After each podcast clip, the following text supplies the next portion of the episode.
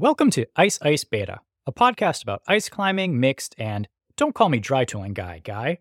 And I'm your host, Aaron Gary. In today's episode with Tom Beirne, we talk about the psychology of performance and the ethics of developing a new dry tooling crag.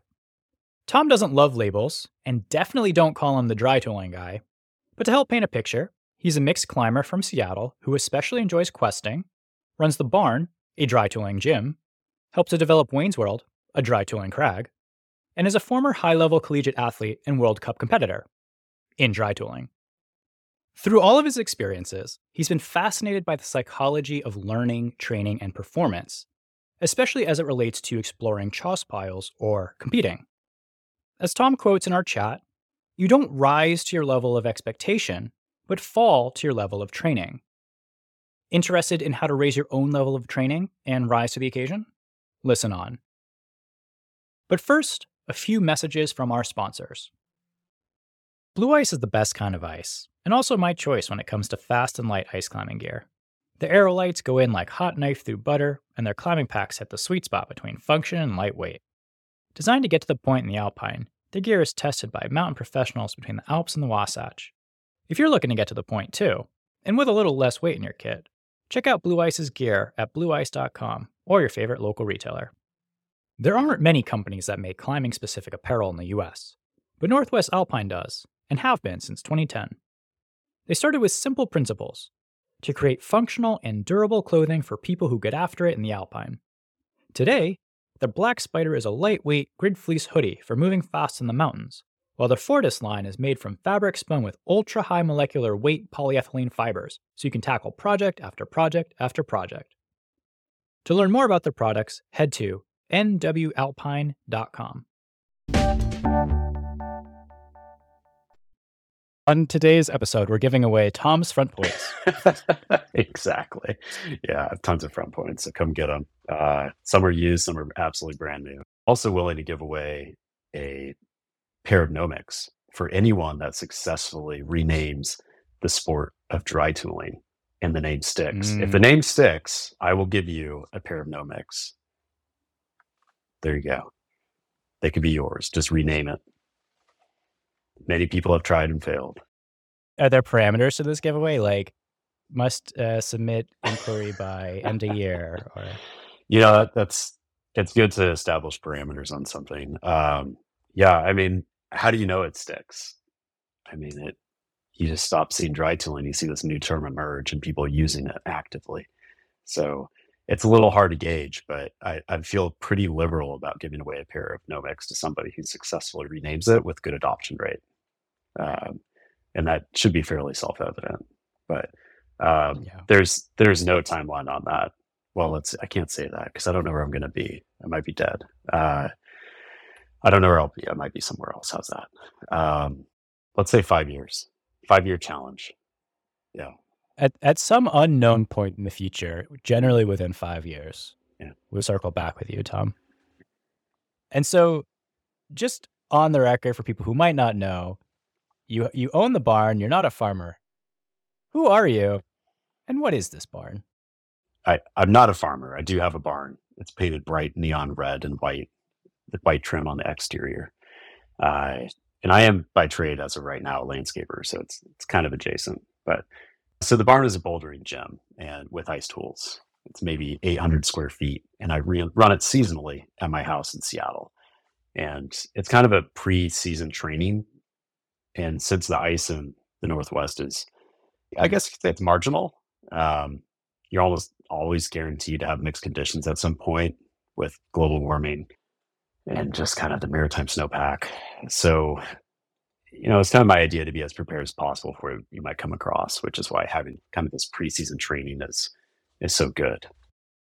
But the barn itself is is a bouldering gym that people come and climb at and kind of train up for the season. And how it got started is a whole different story. Do you, do you want me to talk about that, uh, or do you want me to talk about who I am? Hey, hey, I'm Tom. What's up? Um, yeah. So how how it started is kind of funny. Uh, I came back to Seattle maybe five or six years ago, from living in South Korea at the time. And I had to train. And it was kind of frustrating because I was still interested in competing globally. And so instead of going to playgrounds and climbing on play toys, which is uh, hilarious, but also really weird. You know, everybody looks at you like, "What are you doing uh, over there?" Figure fours on a on monkey bars. Uh, so I built a bouldering wall at my house and a 15 meter plies for speed climbing, and I started to have my ice partners rotate through for preseason training. And then the walls grew, and that, we had this single mattress that we'd push around the floor like we were a poor college kid turned ice climber, and we'd move around the single light. And there's a great consequence if you weren't on your route or you fell off because there was rakes and mattocks and pickaxes and ladders everywhere. So if you fall off, you'd probably fall on the ladder or maybe the single mattress that we are pulling around. But anyway, so it started growing, you know, with with the amount of partners and the interest, and everybody's like, "Gosh, you know, we can can finally train and get strong and go out and not fall off ice." You know, people weren't falling off ice, but uh, the idea was to get more competent, stronger. And so it started growing the walls, and then our local crew got a little bigger, and eventually I said, "Well, I should probably get like liability insurance for you for you guys. Like, not that I don't trust you, but you know, it's kind of turn it into a thing. And so I did. And the idea of, you know, it's not that big of a jump to go from just training your homies and having liability to, hey, let's open this up for the broader Seattle community so that everyone can benefit and we can get a little bit more knowledge out there. Um, so that's kind of the genesis of the barn. There's no chickens. Oh no, there's chickens. I, I have little stickers on the on the routes. There's a there's a little chicken route, you know, you can climb the tractor route, the cow route, the horse route. Yeah. Well, this is new. This is this is after my time. Oh yeah. No, no. We we've definitely put a premium on making it a little bit more fun for the user. You know. You gotta want it. You gotta want to climb the flying chicken route. I mean, we gotta give a little bit of motivation there, you know. But it's a little slanderous to be called the dry tool guy. And I feel like a lot of people are like, oh yeah, I know Tom's the dry tooling guy but I feel like it's so dirty.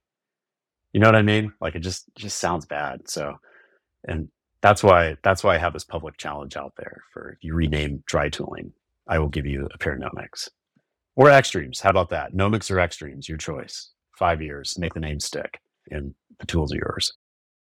So, just to get started, how did you get into rock climbing? I think everyone has kind of a weird story about this, but my first few, first few times, I was just taken out locally by one of my friends, and uh, we were top roping.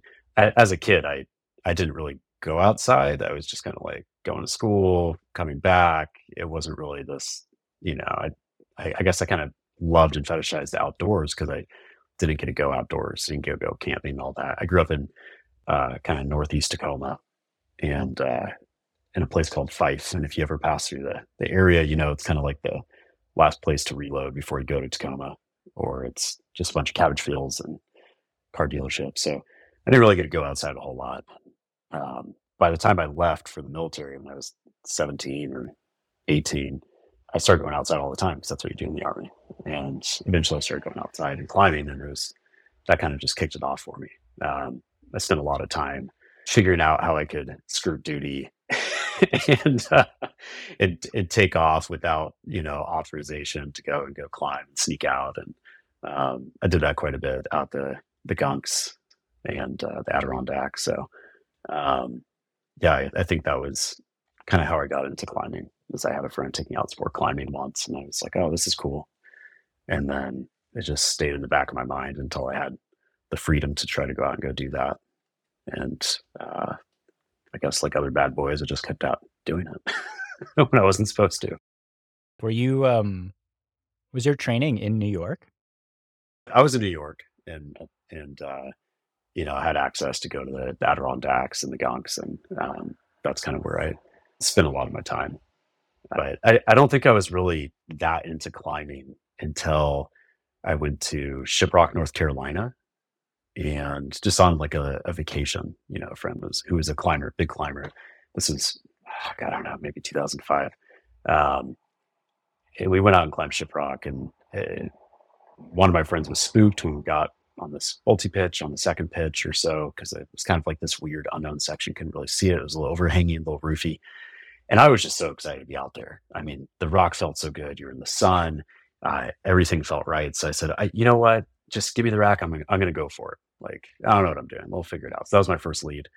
And it was really formative. And it's a great thing that would have went, it went well. Uh, because if it didn't, I probably wouldn't have the same motivation. But it kind of gave me this, uh, this, this inception to go questing, uh, to go into the unknown and see what's going to happen and try to figure it out with your trad gear and get through it.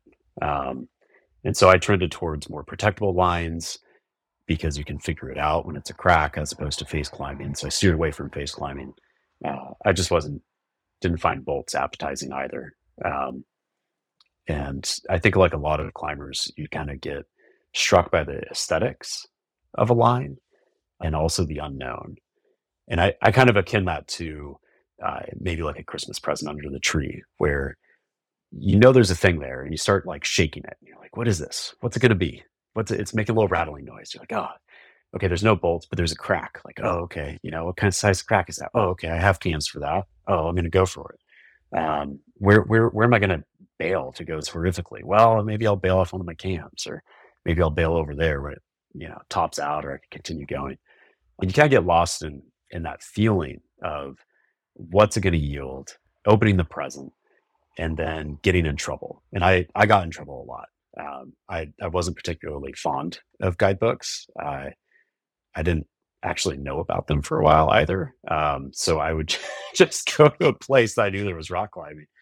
And, uh, you know, I bought a, a trad rack uh, and just going for it, just kind of opening the present. I actually would do a lot of solo lead climbing as well. This is insane for a new leader. Absolutely madness in retrospect.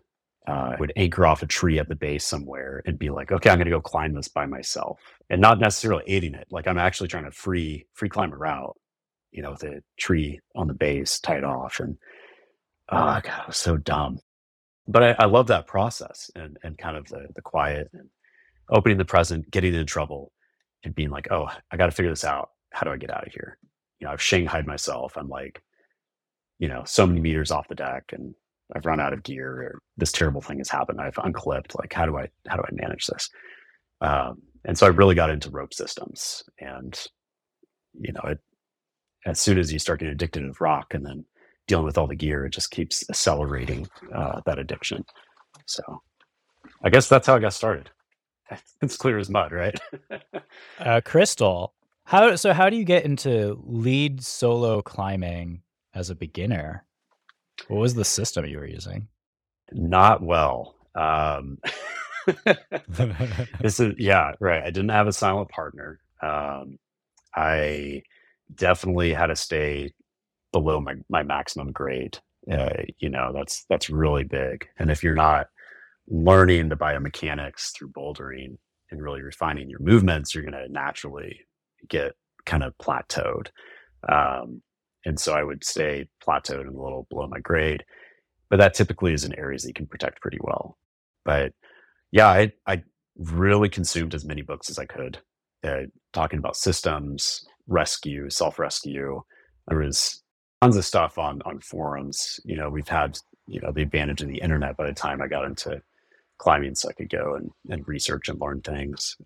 And regretfully, I didn't have, have any guides in my life, which is absolutely insane. I don't understand why I had that aversion to guides. Um, I guess I didn't have money, but if I did pay for a guide, I'd probably would have had a lot fewer close calls. But solo solo leading when you're relatively new is uh, terrifying. I think if you survive your first year, few years of of climbing, like lead climbing, like you're going to be okay. It's those first few years where you make these really critical mistakes um, but I, I would just, I think I started out with kind of a janky system of tying off to the bottom of a tree, setting up a bunch of clove hitches on lockers, and then just climbing and releasing a clove hitch as I went. Um, and I transitioned systems as I learned more. But I think that's how I started out. And it was very frustrating. it was very, very frustrating. So I had to be very thoughtful about, you know, your your movement, your timing, I'm ignorant. So you were tying the rope to the base of a tree at the base of the route. Yeah, to act as as my belay. And then as you climb up, you there's so many different ways to do it. If you have a silent partner, it's so much easier. But you have to have a way to keep the rope on your body. and let out rope as you climb up. But if you fall, it has to stop in some way. So uh, I would just do clove hitches and put it directly on my belay loop. And then as I needed more rope, I would undo that clove hitch on that specific carabiner. And then I would tie another one further along on the rope so that I would keep like three clove hitches on lockers on my belay loop at a time. So that's a method. Uh, it's I, I mean, it's not smart. I mean, but you asked me how I got started, and, and that was it. I was just obsessed. You know, I, I loved being out there. I loved the systems and figuring it out. It, it, it was, it was fun. You know, uh, and it was an escape at the time too. Uh, so I think that's a big part of part of it for a lot of people is doing something else. What were some of the things that you maybe you were you were escaping with climbing? Gosh, so I, I think with a lot of people who enter into a different kind of like societal microcosm when they're really young. When you're really young, you're trying to figure out who you are. You're trying to understand your identity, your roles in society, and all these elements. Uh, and I, I, joined the army right away. Like I, I, was super young, came from a very progressive family, and I joined the military. And you know, I'm surrounded by relatively conservative environment, and uh, you know, you don't know who you are until you're like, what, I don't know. Most, some people never figure out who they are, but I would say that typically happens, you know, in the, the, formative years, like in your 20s, you know, you start getting more of that identity. So I, I suffered from this identity versus role confusion element in my life in the military a lot, where you're charged with so much responsibility and you're being told who you are and you're being told what values you should have. And in a way, like many other people in the climbing community, it's an escape. It's a it's a way to kind of run counterculture. It's much like skateboarding or um, something along those lines, where you're where you're trying to just be in an environment where you don't have to have an identity. You don't have to subscribe to society's telling you. You're just doing a thing and, and having a little bit of a respite. And I think that's what climbing was for me was was a break, a mental break amongst all the mental conflict that you have going on in your life. So you you were learning to climb on your own. You were in New York in the military, and I guess prior to South Korea, what was your progression in climbing like, and sort of you know how are you learning and developing in that time?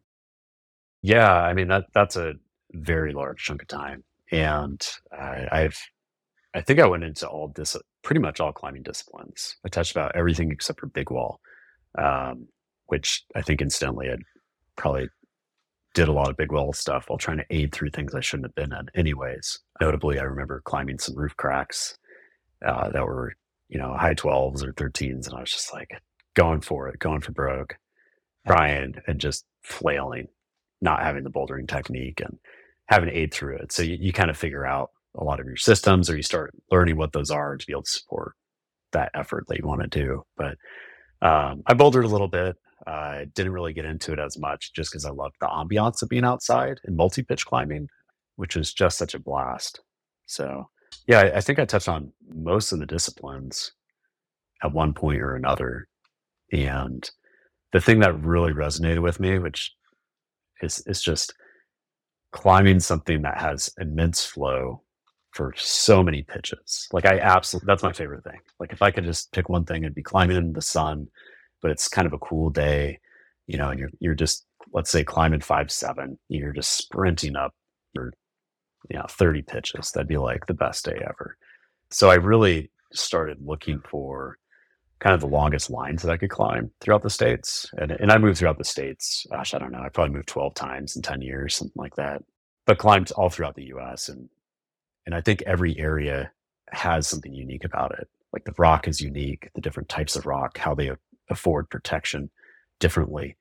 What the ethics are, notably, is is really fascinating to me throughout the U.S. There's so much controversy. I remember I was in probably in a porta potty at uh, Bears Lodge or Devil's Tower, and I saw a bumper sticker that said "Sport climbing is neither," uh, which just is is amazing and it's really representative of kind of the divisions and attitudes that we've had historically throughout the U.S. which is, I guess, pushed to the extreme with something like the chopping of the compressor route. And there's a lot of ideology there. And from my my perspective, having climbed these different styles and methods, and being in the South where there's such a strong bottom up on site ethic with you know trad climbing. I think of North Carolina and the runouts and water grooves that Arno Ilgner was, you know, that that was his thing, and and then going to sport climbing areas. And I think style is a prison. I think it's something that will constrain your maximum potential. And I think the goal of alpinism is to to go up, and how you choose to do that is up to you. And I think a lot of people just choose injury and death because they that's the style they want to pursue, and that's fine. That's on you. But I think a lot of folks should just be like more open minded about it and just realize that style can constrain your options to an unsafe way. I like going up. I like vertical progression. And I guess after getting into multi-pitch climbing, and I was like, oh God, how do I how do I do this in more of an alpine environment? You know, I had been done, doing snow travel in mountains and then realized, hey, I don't know enough about ice.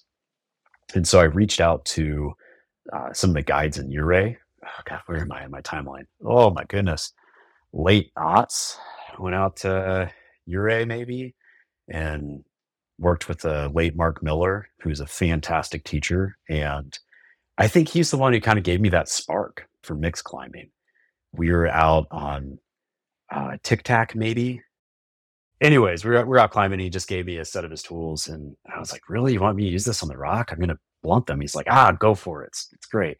And I just remember suffering just trying to understand how pick torques work and how my crampons were staying on. And it just, in the same way as trying to onsite a route, getting in trouble and trying to having to figure it out, eh, your mind is on fire and just accepting it and being like, this is fine. This is okay. Let's figure it out. It just lit a spark for me. And all I ever wanted was to climb WI3. Like to me, that's the five seven in the sun, having fun. But the mix climbing and, and having Mark show me what's possible on the wall just blew my mind. And it just opened up a whole nother chapter for me. And I was so excited about it. And I had a few more outings, but ultimately, kind of my military schedule pulled me away and I wasn't able to dedicate a whole lot of time on that. And it wasn't until I got to Korea that I really got into the dark arts. Now that's a whole nother chapter. And I skipped over so much stuff. So I'm sorry. it's really hard to think on your whole history of climbing. I mean, there's so many routes. There's like, you know, there's thousands of outings. So, but I dedicated a preponderance of my life to going out and climbing. Every minute I had available, every weekend, uh, I was out climbing from sunup to sundown. And my objective was to do as much as possible. So it wasn't uncommon to try to get like 20, 30 pitches in, in a day, just trying to just go, go, go get as much done as you can, unless there's a huge approach. Like I would go and try to climb out crags. It was just the best. And I didn't like redoing routes. I'd be like, okay, it's got to be new. I'm not doing this one twice. That's projecting.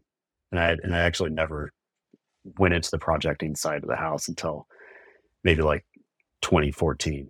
But uh, everything had to be new, new flavor of the day. Um, because it's that same thing of a Christmas present. You get to open it up, see what it has. And as time got shorter, I started saying, okay, I only want to have, I, would even climb the zeros. Like if it was a bomb project or climb and everybody was like, oh, it's terrible. I was like, oh, I'm going to go do it. Like, oh, choss is great. It's climbing. I don't care. And I go climb it. Um, I love choss. I'll say that right now because it keeps the crowds away. But um, I think when you when you run short on time, what you really want to have is a four star climb that you can count on. And that's why you go to the guidebooks.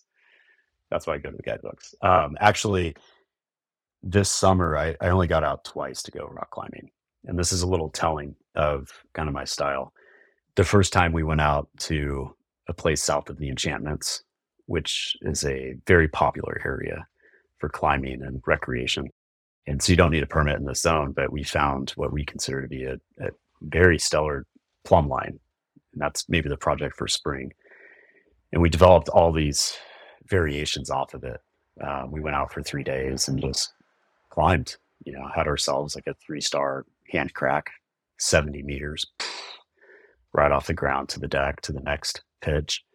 There's a, three other two star lines you could climb. And, you know, like that's the best thing to me. You show up, you start climbing, you find this beautiful line that nobody's been on. There's no information about it. You got to figure it out.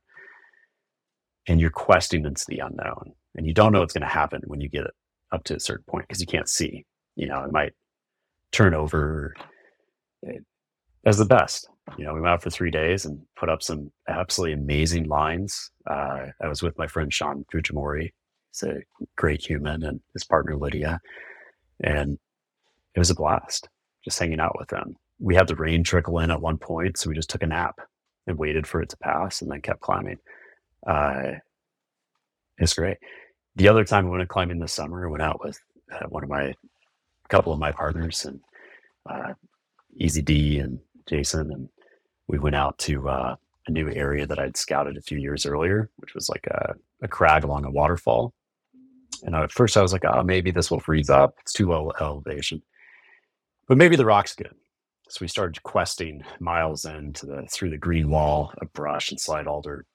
You know, you got thimbleberry poking you in the eye, devil's club that you accidentally grab because you're on a steep, muddy slope.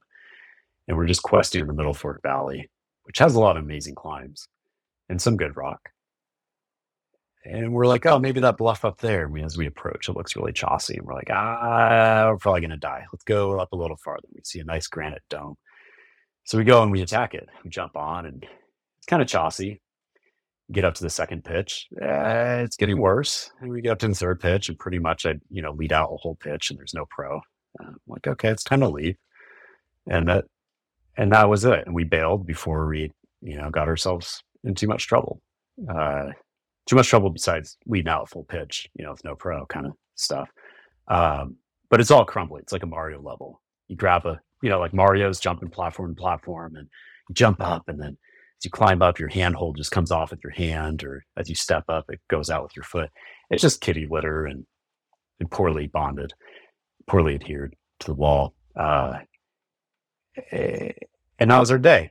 We rappelled. We said that was terrible. Thanks for the recon, Tom. let's get out of here. So out of the two times that I really went climbing this year, is one was a, a stellar, you know, find of a great rock crag, and the other was absolute crap. But what was fun about it was the process and suffering and and opening the present, see what happens. You know, on the second pitch of that really crumbly climb, uh, Doug climbed through this beautiful chimney uh, with really interesting movement. Uh, even though the the pro probably would have ripped out and everything would have been terrible, you would have fallen into a tree. But but you don't know until you go there, and and that's the the cool thing about climbing is that you can just go out and see see what's around the corner. You know, there's no harm in doing that. Go go open your Christmas present, see what happens. So um, so that was my year in climbing. I've been really busy with grad school, and that's really all I got to do. But it was awesome. I loved every bit of it.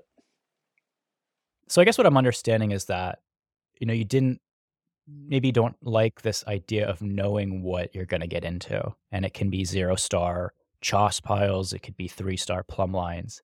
And this sort of mapping, unboxing, experiencing it as it unfolds is something that you really pursue.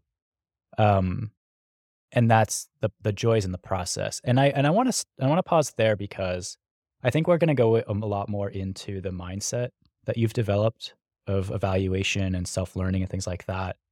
But I also want to do that in the context of mixed climbing. And in order to get there, we have to get to South Korea.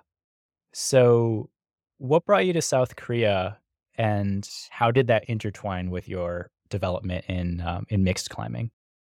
Yeah. So I was in I was stationed in South Korea several times. I mean, obviously, I was in the army, and, uh, you know, for me, I, I, saw the army as a way to delay the decision, what I want to do, be in life. And I think a lot of us struggle with that. You're like, ah, I have to pick and decide and make decisions that are, if I pick the wrong one, I'm stuck. Well, incidentally, I still picked a career track by doing this, but I wanted to delay, delay the decision. Uh, I saw it as a way to kind of access higher education.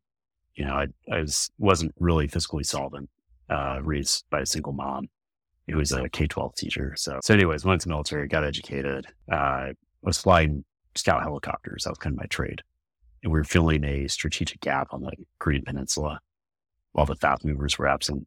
So, anyways, I'm going to skip over that chapter of all the things I did in the military, but I was in the military, I went to Korea at one point, and the climbing was amazing. I mean, I, if, if anybody takes away anything out of your podcast, I hope that it's to go to South Korea for a gastro adventure and for the climbing. On the northeast side, there is a park called Seorak, or Seorak San, San meaning park.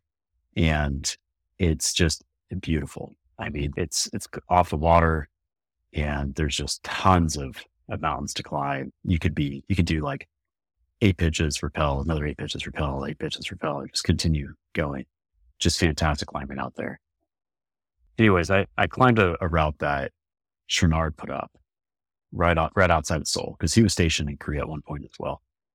And I decided I needed to come back and really dive into what Korea offered. And so I got stationed there again.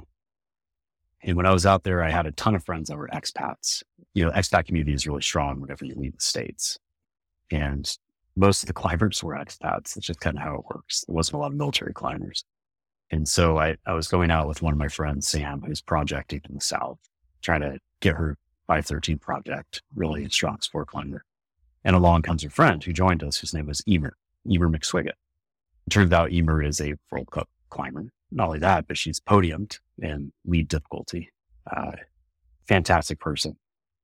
And she said, Hey, why don't you come over to the gym and see what we're doing with ice tools? Because she heard about me saying, Hey, I love my time out. I, I loved everything that I've done mixed climbing so far. She's like, Well, why don't you just come out and play on tools? So she gave me an invitation.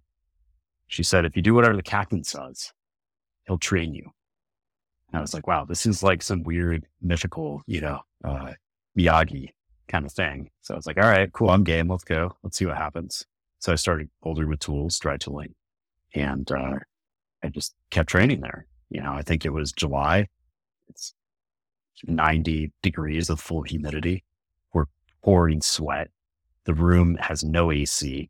Uh, your hands are just, you know, bags of soup trying to hold on to the ice tools. It's a disaster.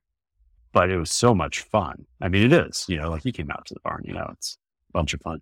And so I, I started training with them. And and then I found out that she was trying to train for cups. And I was like, oh, that's crazy. Like, cool. You know, I'll I'll hang out with you and cheer you on while you practice. And eventually I kept training with her and had a good time, started getting better. And I was like, well, how do I, how do I compete?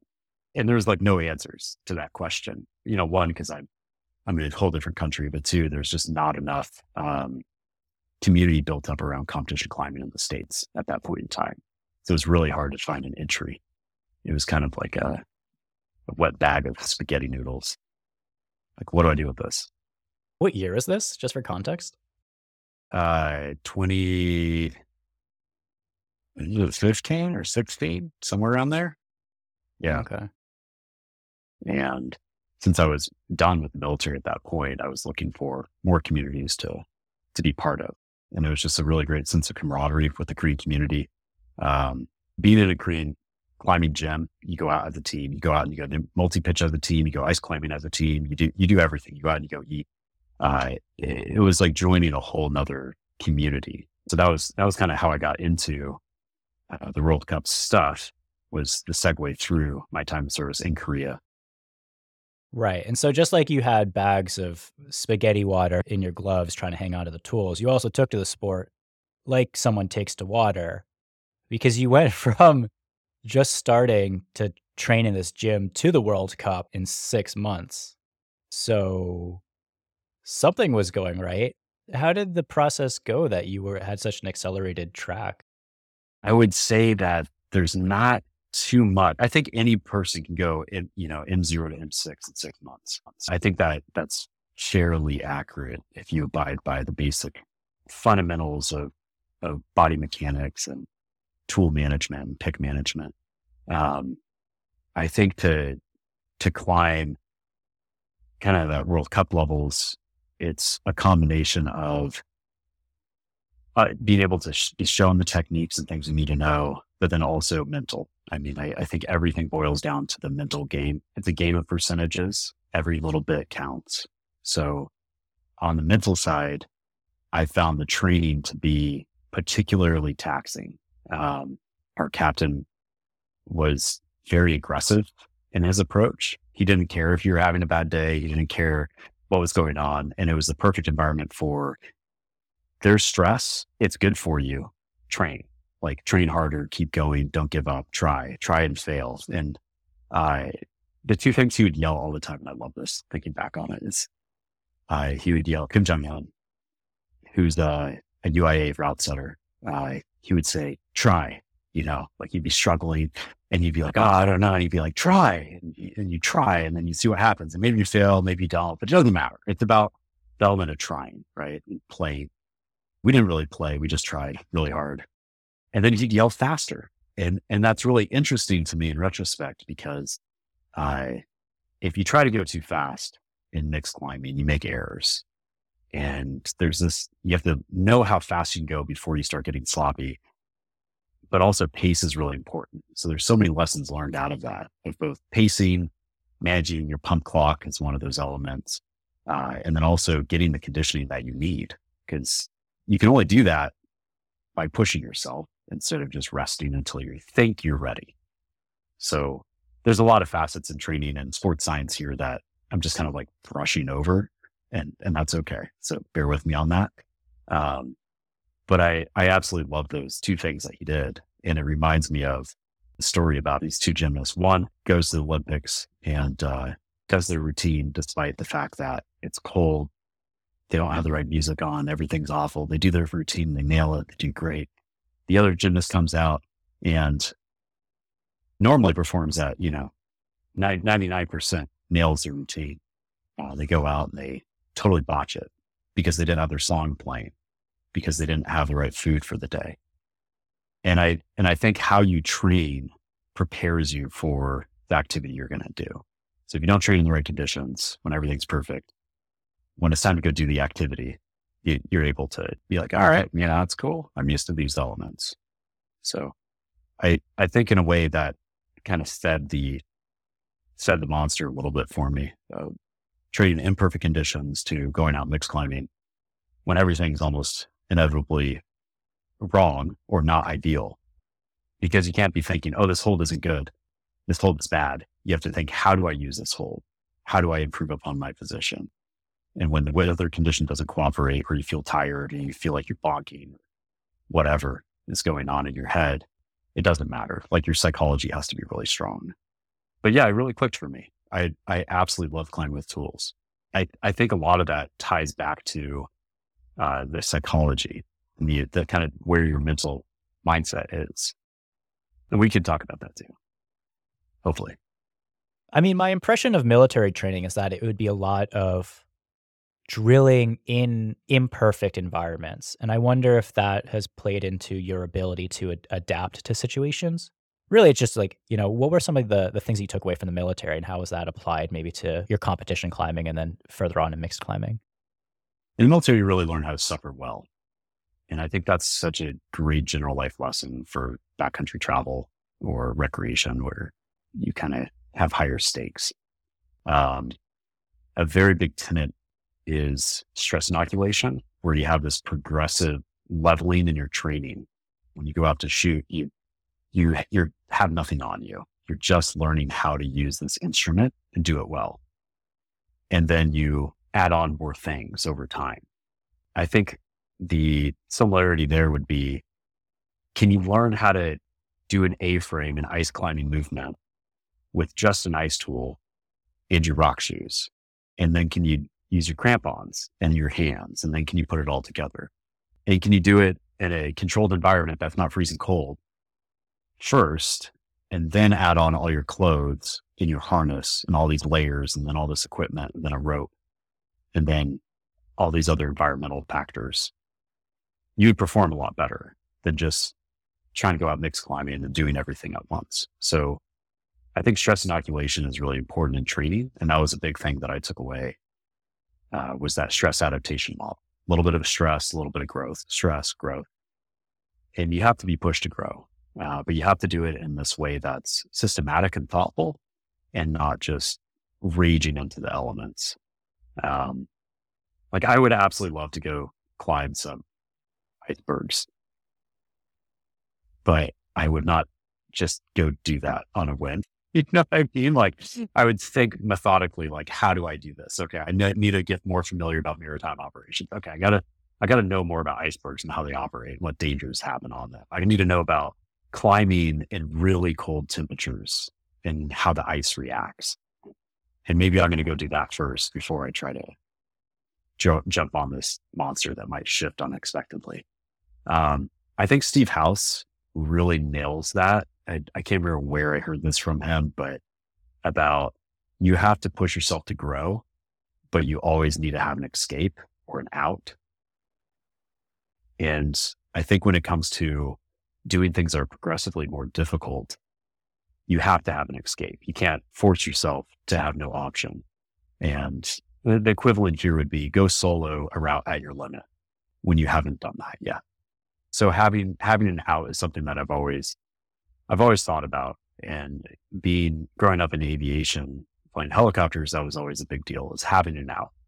And that's part of the planning process. You're supposed to use your expert judgment so you don't use your expert skill. Like I don't want to have to maneuver all crazy like at the last moment because I didn't think about the winds and what they're doing and how a downdraft is going to throw me somewhere or how I'm going to run out of power while I'm climbing up a mountain. So uh, you don't want to get cornered, whether that's tactically or with the aircraft. You have to stay ahead of the game.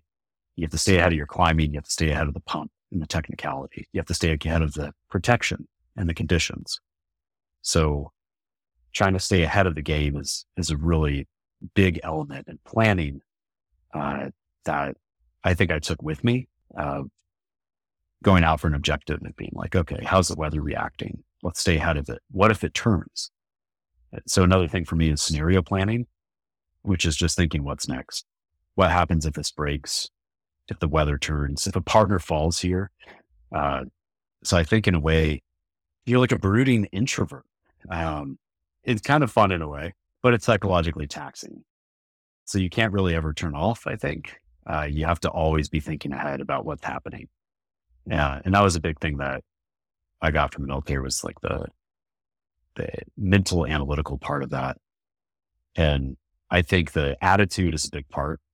Um, I think in the military, I'm going to say overall, there's so many different ways of saying it. Everybody has their different expressions and logos, mottos, whatever.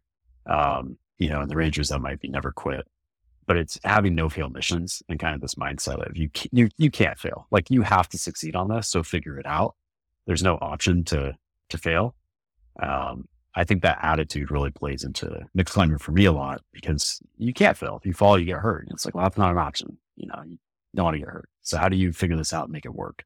How do you protect? How do you move in a way that it's going to be stable on this potentially unstable terrain? Um, and I, I feel like for me, those things combine to allow you to do stuff you didn't think you could do. It kind of just raises you up a little bit another part from the military that affected me was the idea of mastering your craft. Um, you can't do anything half-ass.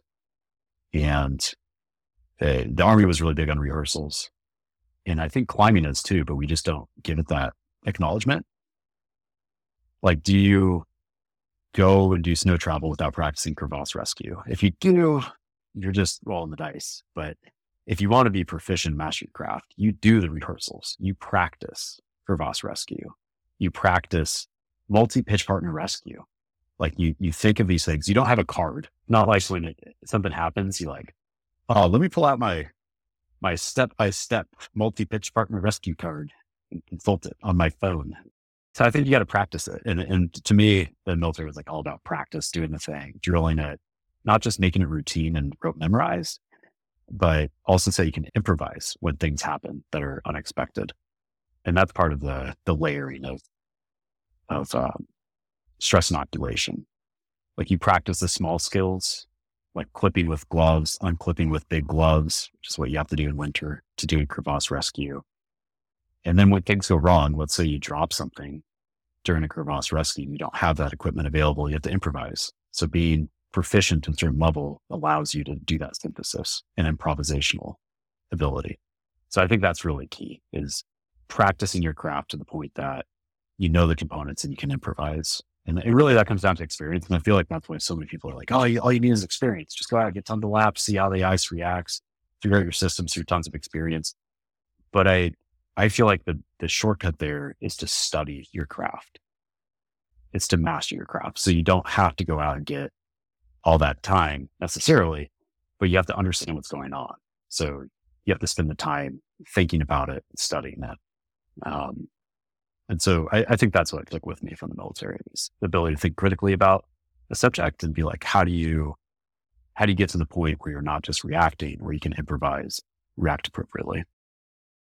I mean, you you you seem particularly self-aware and reflective and thoughtful, and so I wonder also like how much of this learning process is, you know, your self-evaluation and, and self-teaching like after the fact as well. I think there's so many incredibly important tools for performance, and I we could dive into a lot of the mental models for performance improvement. Uh, I have a background in psychology as well, so I I kind of love this stuff. But one of the biggest parts that, that I found, at least for in extremis environments or things that are high consequence or maybe outside the routine of the office, is having that stress inoculation, having problem solving skills and being able to re- work on and refine those skills. We can talk on that in a second. And then lastly, having some ability to do reflective introspection and learning. And I think that's what you're asking about. And so to me, the way I've done that is, is I've had like a climbing diary, uh, which I can just think on things after the fact and allow to keep ruminating. If something bothering me, it'll come up eventually. Um, doing a postmortem with the team. I mean, that's like best practice for skiing, right? You get back and you're like, where did we fail? Why did the slide happen? You know, what factors were at play? as an expert halo? Like what, what was the deal? And doing those postmortems, I feel like is really important. And then looking back at yourself, like I always like doing a climb and then being like, oh, that was great. I'm in bed and I'm like thinking about it. I'm on the bivy and I'm like, oh, that was amazing. I can't believe this happened. And I think like, was I lucky when this happened or was I good? Uh, when we went through the crux as a team, do we navigate it in the smartest way or was there a better way? And I think just continuing to think about it a little bit gently. You don't have to be harsh on yourself. And I, and, and I guess I am too hard on myself, but um, I think Steve House, yeah, asked that question. Like, were you lucky or were you good? I think what it really takes is to be curious because that, you know, if you're curious about it, you're like always thinking about it. You know, my partner's really into, uh, ceramics and has a little pottery studio downstairs and she's always breathing on it. She's, she's just curious. She's like, how did I make the perfectly fitting lid or, or why won't it fit? And I think if you're curious, you naturally are going to keep braining on the thing. You're going to keep trying to figure it out. Um, you can, of course, have these different things in place to, to give yourself space to think about. A climbing diary does that. The postmortem does that with your team or your self reflections when you're laying in the bivy. But I think being curious about it is, is the key. So that was, that was one part of the answer. But, uh, for me, I think having a, a mental model for improvement is that reflective introspection and learning component and curiosity. And then in, the moment, well, before you even go out, you're doing the stress inoculation, you're doing your leveling, your progression. And then when you're in the moment, you're, you have to have a couple different paradigms. For me, the Rock Warrior Way, Arno Ilgner's work was, it was such a saving grace to be able to examine my motivations and kind of realize what I was what motivated me for me it was the process. It was doing the thing. It it was never the the end result of what grade i could climb which is why i stayed away from projecting for so long because i didn't have the right motivation to align for doing that. I think projecting is great. I think it's a fantastic way to learn um, but i didn't do it for so long because i was motivated by other the aesthetics of climbing. But i think problem solving asking yourself how having a, a paradigm for focus I think those are incredibly empowering things, as well as having an out. On problem solving, eh, this is something that I mean, there's some, everybody has their own way. Uh, for me, at least, what, what I found to be critically helpful in the moment when I'm doing something particularly stressful is to just breathe and recenter. And a lot of times when I I find myself um, like pumping out or I'm getting frustrated, I keep grabbing the wrong pin. I'm like, God, I should have grabbed an angle, not a knife blade, or like I grabbed a knife blade and not an angle something's wrong and I'm just kind of getting frustrated. I have to breathe and recenter. And I feel like that's so common. Everybody says that. Um, but by recentering, I'm re-examining where I'm at with my environment. You know, I'm taking a breath. I'm looking at it. I'm keeping my, my horse blinders off. You're maintaining your spatial awareness. You re-examine your stance. You're like, how can I improve this so I'm more restful? you re look at your grip, you squeeze and relax just a little bit. I think that breathing and recentering is incredibly important and something that I, I wish I did more earlier. It would have helped me tremendously staying out of bad situations. Uh, because you're redlining and you're trying to find a solution. You're like, ah, why, why won't it go in? You know, like, why won't the ice tool go in? Well, maybe if you hit the rock harder, it'll go in, right? So um, I think when you're problem solving, you have to have multiple approaches to do something. And you have to be asking yourself, how do I do this a couple different ways before you enter the crux so that you have those options to be able to work out while your, your mind is on fire. And you have to have a retreat. And I think that gives you the mental safety or commitment. Like you have to commit when you're doing a thing, you have to just commit and do it. You can't do it half, half ass or half effort. You have to commit. And when you commit, you need to know if you have an out. Because if you have an out and you try your, your multiple methods and they don't work, you have to say, okay, I'm going to go do this instead. I, I think that's a, a great paradigm for problem solving. But that's just mine. Everybody has their own. You know, I'm just thinking about all these other performance things. So I was, I, I competed in college in Taekwondo and our team took home some, I think couple times, some championships. And I took a welterweight title as well. Uh, this is before it got soft when you're actually hitting people. And I think I won the preponderance of my matches by knockout. Uh, I was a headhunter and I hit really hard. So, and I, and I feel bad about that now, like in retrospect, thinking about you know, college age kids getting, you know, knocked out and having, being concussed and having TBIs and all that. But, um, regardless of my, my feelings about that now, one of the things that really helped me perform uh, back then was uh, two two things, and and it really comes down to how we train. If you're visualizing your performance, be able to do your associated and disassociated visualization. Associated meaning you see yourself in your body and you're doing the motions uh, and you're and you're doing that performance. You're visualizing success and what it looks like and what it feels like. It's to your brain. It's just another repetition of of your training. You're like, oh yeah, I did the thing already. It's cool. So when you get to that point, you're like, oh yeah, I got this. It's cool. You know, oh, spin drift's coming down. It's cool. I, am good. I'm just going to huddle up and just wait for it. It's fine. Um, and then dissociated when you visualize from a third person perspective, uh, those things. And, and I used that tremendously when I was training for Taekwondo. It was, and I did some other martial arts as well, but that was the one that really took off for me. And I performed exceptionally well because I, I did those mental training exercises. So I was still getting reps in even when I was recovering. And it helped me do things I didn't think I could. It started helping me develop more engrams and move better and more efficiently. And I think the takeaway to climbing there is, is pretty obvious. You know, you're visualizing your actual movements and seeing the success on it. But I think you can also visualize your success on a larger objective and just be like, oh, yeah, I'm on top of Jannu. I did it. You know, I think that's totally applicable, which, by the way, I think is freaking amazing. I, I don't think there's been enough attention on that. That team, their effort, I, I really want to look forward to seeing more about it.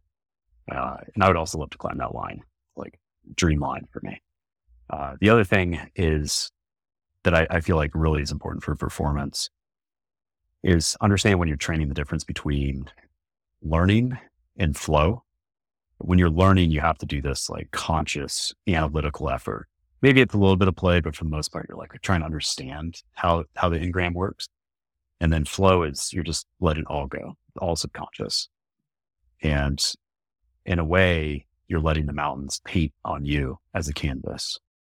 So it's a different relationship. You're just letting go and see what happens. So when you're at your total peak performance, you just let go and you just see what the route does with you and how you dance. And maybe you start to disassociate even and you're not feeling, seeing the things, you're just watching from afar. Uh, that that's just the, the flow states of conscious climbing. So I think leveraging those two things, being conscious of when you're doing one versus the other is really important. And I'll do training sessions with people where we are trying to problem solve and figure out like what's the body mechanic you need to use consciously and analytically. But that's not peak performance. When you want to to do that, you have to just totally let go and be like, all right, like we're just gonna we're just gonna flow, we're just gonna play, just see what happens. But that's pulling the memorized engrams into your performance. So you have to have experience to draw on to be able to do that. When you're preparing for a training session and you're saying, maybe it's not a, uh, this explicit for you, but you're saying, okay, it's time to be analytical and finally, finally attuned and, and focused. And that's the mindset with which I'm approaching this hour and a half, whatever.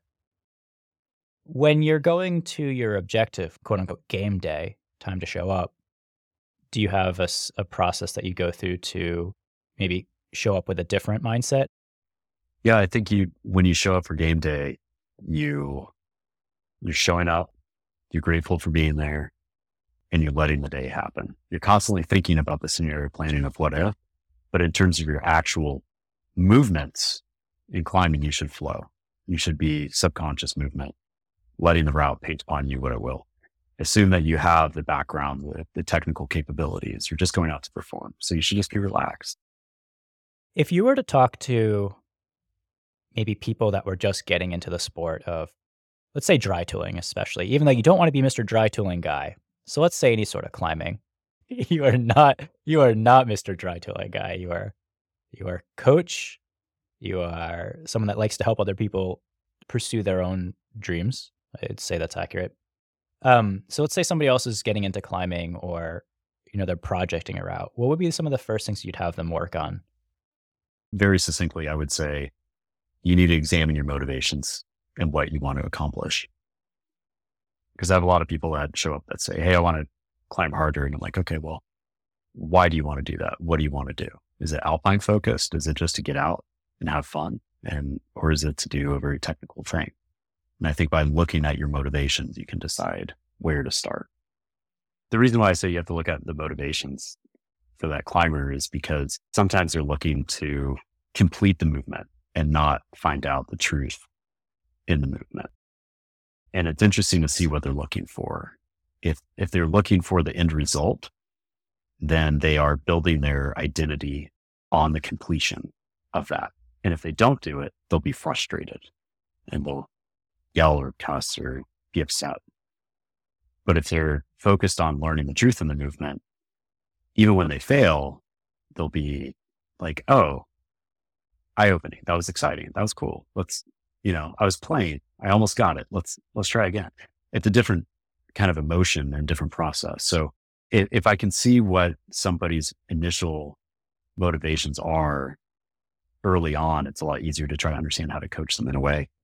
And I, I find that if you're focused on the effort, people become more curious and are willing to try more and keep going and won't get as frustrated earlier. Whereas people that are focused on the end state, did I send or not send? Like, uh, get frustrated. And there's a different kind of approach I try to take with each of those types of people. But if I would say there's one way to be, it would be be curious, you know, like, but again, you have to re-examine your, your motivations. And I think this goes into a lot of the uh, Rock Warrior Way philosophy, which again is a fantastic read. And I guess to answer your question, for a beginner climber, what would I recommend them? I, it, it'd be to go read that book, like understand what you're going for in your journey and why before you start getting frustrated and shut down and hard space for climbing, you know, because it will shut you down at some point. I did start reading the book. Actually, I found it. Um, I think I'm on the the start of the third progression step. Um, really insightful. I mean, I could see a lot of the parallels with what he's talking about and how it's been adopted and sort of um, absorbed by you. It's I mean it's clear it's been a huge influence. Um, we sort of bopped around a bit, but you went from South Korea and then you ended up coming back to Seattle, and we're gonna bop around a bit more.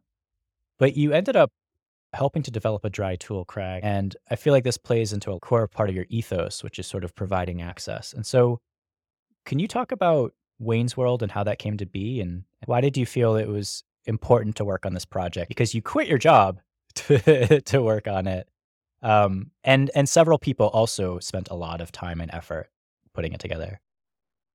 Well, I, I think it, it ties in a lot to barriers to access. And my my motivation coming back was looking at our community and understanding that, you know, I just had this wild out of the world experience doing competition climbing and trying to relate that back to the Cascades where there there isn't really that style. Um, there were a couple hard kind of dry and mixed lines, notably Roger Strong in the early 2000s put up all these lines, which was like, you know, way out there. Uh, and it kind of laid dormant for a long time. And to play in the Cascades, I think you need to have a really diverse skill set and a lot of, uh, well, there's a lot of barriers to access, and I and I saw that, and I and I started ruminating on how do we start eliminating barriers to access, and it's either through knowledge or or having the actual physical thing that you can do something on, and so I got introduced to Wayne Wallace and Kyle Willis and some others as part of this quest. And they had found a crag that had fell into shambles, wasn't going to be used for climbing. It was looked up for sport climbing Indeed, it wasn't useful. They already had a trail established to it. And they've already had some permissions to do work on it from the landowner. So it was it was kind of a natural thing to say, well, we need a dry tooling crag. You know, if we're going to see any movement in alpinism and having folks climb in this in the Cascades, which is maritime weather. It's highly variable. It's often not in. You have to have a larger skill set training background to be able to rely on because you don't rise to your level of expectation, but you fall to your level of training. And so having this asset available, I think that was like Archilochus, Greek philosopher. Anyways, having this available would be the thing that the community could use to be able to elevate, have greater margin safety going outside. And so I, I was quite fed up with my, my job at the time. And I had just finished coming back from Switzerland from the World Cup. And I, I ran into Wayne and we talked about this and he's like, Hey, yeah, we're thinking about doing this. So I showed up to the crag and they had one route put up and, uh, there was only one route at the time. I think it's like high stepping for Jesus. And so I was like, all right, cool. We'll, I'll warm up on that, whatever. Just, you know, climbed it and then like, that was the FA. It's like, why'd you do me dirty, man? You know, they're just, they're feeling me out. So after I passed that introduction, I suppose, uh, we started developing. So I quit my job and decided that this, incidentally, I quit my job two weeks before COVID hit. So, um, great timing on my part to have no income. And, and we went out and we developed. I, at this point, I think there's over 50 lines and put a huge emphasis on the intent, which was to have accessible climbing for folks that feel safe. And so you go to the top of every line and there's an anchor that has a tag that says what the difficulty is and what the name of the route is so that you know as you rappel into it what it is. There's even fixed lines that Sterling donated, great partner in the process to be able to get access to those anchors and then you can rappel down. Folks in top rope, they can read, etc and we put in a ton of love. Uh, there's trail days to be able to ensure this trail was sustainable over the years um, and to prevent social trails as well. And we worked with DNR, Department of Natural Resources for Washington State, specifically to, to get permission to do that. And they were partners in the effort. It was, it was a, actually a really amazing case study for crag development by working with landowners as well as stakeholders ensuring there was no higher use for the area because it had already been passed by for use as sport climbing uh, during Garth and Bordeaux's early looks and I think the late 90s. And it just sat there. There's already a trail. The biggest thing we have to worry about is habitat fragmentation, developing trails. And so it, it, it kind of was a, hey, a no brainer, um, the really low impact development. And it would create a lot of access for folks to be able to go and train. And, and I think now it, I mean, God, there's, if I look at the mountain project page for it, I bet there's thousands of views a month for people. There's probably going to be tens of thousands of people hear about it from us. Yeah, I mean, there's been over 25,000 page views, over 500 a month for this area of Wayne's World. And it was developed. That's awesome. Congratulations. So, um, yeah, I mean, it's being used. That's, that's what we wanted. That's what we intended. So we made it safe and accessible. So yeah, that was the first step, uh, to kind of transitioning into Seattle and saying, how do we do access? The second step I realized was, you know, climbing like M7 up to M7 is pretty much the same thing. Um, but there's a lot of key technical skills people were missing. And so to both get at that and to keep building the community, we opened the barn. And so the barn's been open for, I think, three years now. And the idea being people get the preseason training in. So they're operating with, you know, an excess of strength to be able to go into the Alpine and te- excess of technical capability, but also the community element.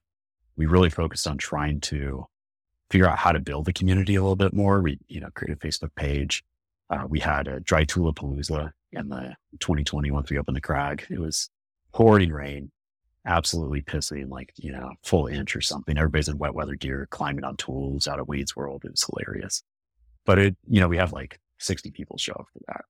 And then we ran all these clinics and we started with the women only clinics because if you start with the women, then the men will come like flies. So so we, we did these, all these clinics and, and we've had, you know, lots of people cycle through as we're trying to expand the community, get the knowledge out there. And then, um, opening the barn was, was equal parts of doing technical training and having kind of a cornerstone where people would gather. We've had lots of comps and kickoffs where we fill out, hang out, have fires, talk, and a lot of people meet their ice partners at the barn, the people that they go and climb with. But it's interesting to me, and I've struggled with this one point about American individualism for so long in my life that we're so stuck on doing everything by ourselves. But once you suffer from some minor setback or barrier to access, whether it's class, socioeconomic, or money, your community is the one thing that can help you overcome those barriers, even if it's information, right? Like if you, Aaron, you show up to my house, you're like, I, I've never climbed before on ice or mixed. Like, I don't know what I'm doing and you're part of that community, I can pull you in and give you that information. So community is resilience. And so the barn, part of the idea behind the barn was to further the resilience of the community and to continue to uh, break down those barriers to access. So, so that was a big part of it.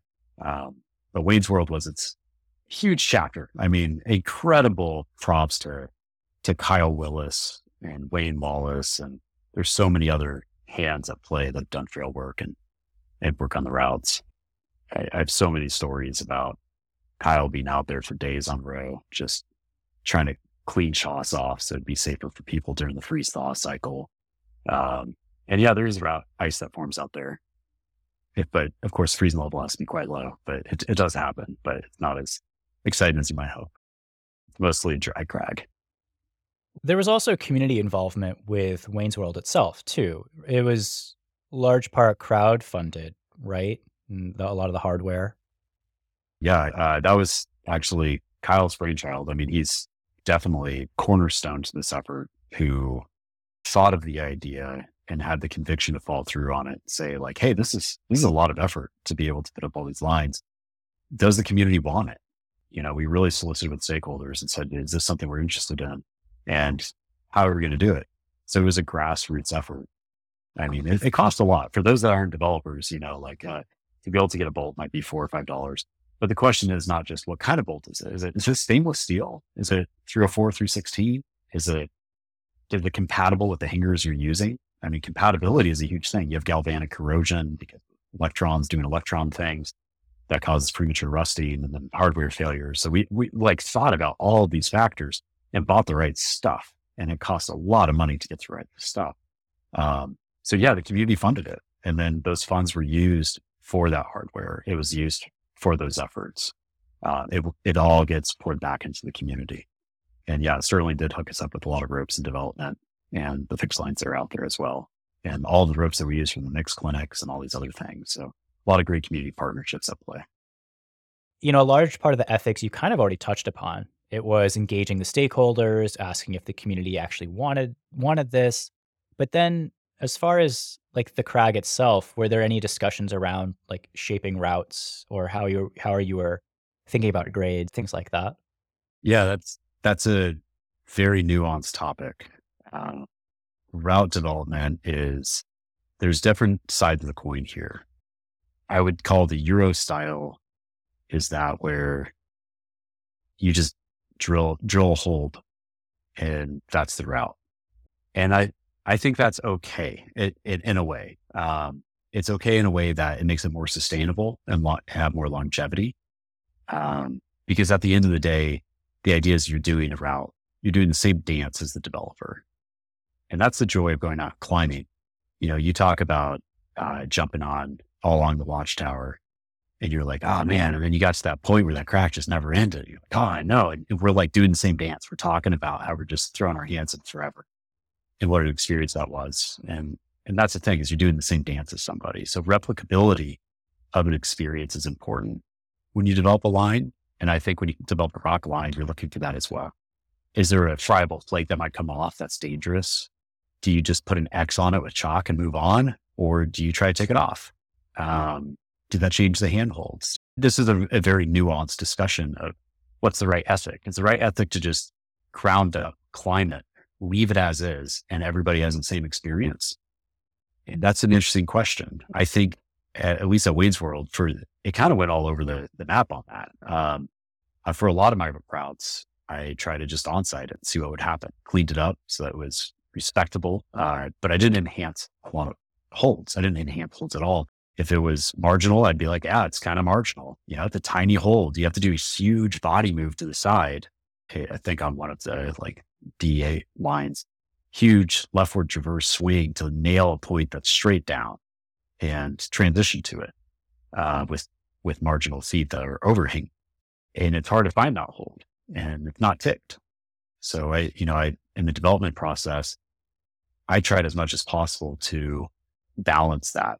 So making it replicable and safe is very challenging, uh, especially with tools because they're so damaging to the rock. If you have a generous jug, it's probably not going to change that much. It might get dug deeper. But if it's on a shallow jug, it might just tear off the wall. And these routes change over time from freeze thaw, anyways. So, and uh, otherwise, it would probably be rock climbing route. I mean, if it wasn't for the choss. So, the freeze thaw is part of it that makes it exciting because it changes a little bit over time. That's why we like to go ice climbing, right? It's not the same line at the time. It changes subtly and it's exciting. You're like, I don't know what's going to happen. Let's see how it formed this year. Um, and that's fun. And in a way, through freeze thaw, the same thing happens on this mixed and dry line. Um, but when you're developing, that's a big question. Like, do I drill it a little bit deeper so that it doesn't blow out so you can still get through it? Um, was it Nutcracker? I think recently Bozeman fell apart and I think got rebolted at this point. But you know, you can't do the line if it fails like that catastrophically. Rockfall happens or but should you intentionally modify the holds, it becomes more of a question of sustainability. Uh, and I think that's what a lot of folks don't realize is if it's really thin and marginal. Like I, I put up a bunch of lines that are thin and marginal, and I don't know how they are right now. Like I haven't been back in years. Uh, I need to go back and assess it and see if it needs to be kind of revamped to stay in the character of that line. An interesting thing about development when it's not bolted is the question of this is unsafe as a mixed line. Should it get changed in some way to forward fixed protection? Um, I think I climbed a line that was a few years ago uh, where I didn't really have good protection pretty much the whole way because it was so cold and the ice was fracturing and it was too thin. And I put in some pins and the pins were on crumbly flakes. So I pretty much did the whole thing and it was like all just a chunk show. Um, got through it. It's fine. But somebody was like later, Hey, do you, do you mind if I go and I, I put a bolt in there because it's unprotected. It's like, yeah, that's, that's great. But that's part of the process, I think, is, is asking someone and seeing what the ethic is. It's checking in with each other and it changes for each crag. I think the, the ethics at, let's say the Hall of Justice in Colorado are different from those of Wayne's World, which is different from North Carolina. You know, everywhere has different ethics. And in dry tooling, the most important thing is you talk to the community that's using the rock and make sure you're not taking away from the actual rock climbing because it's super damaging. You know, you wouldn't just go to El Cap and, and uh, just let it rip on the nose. That'd be a travesty.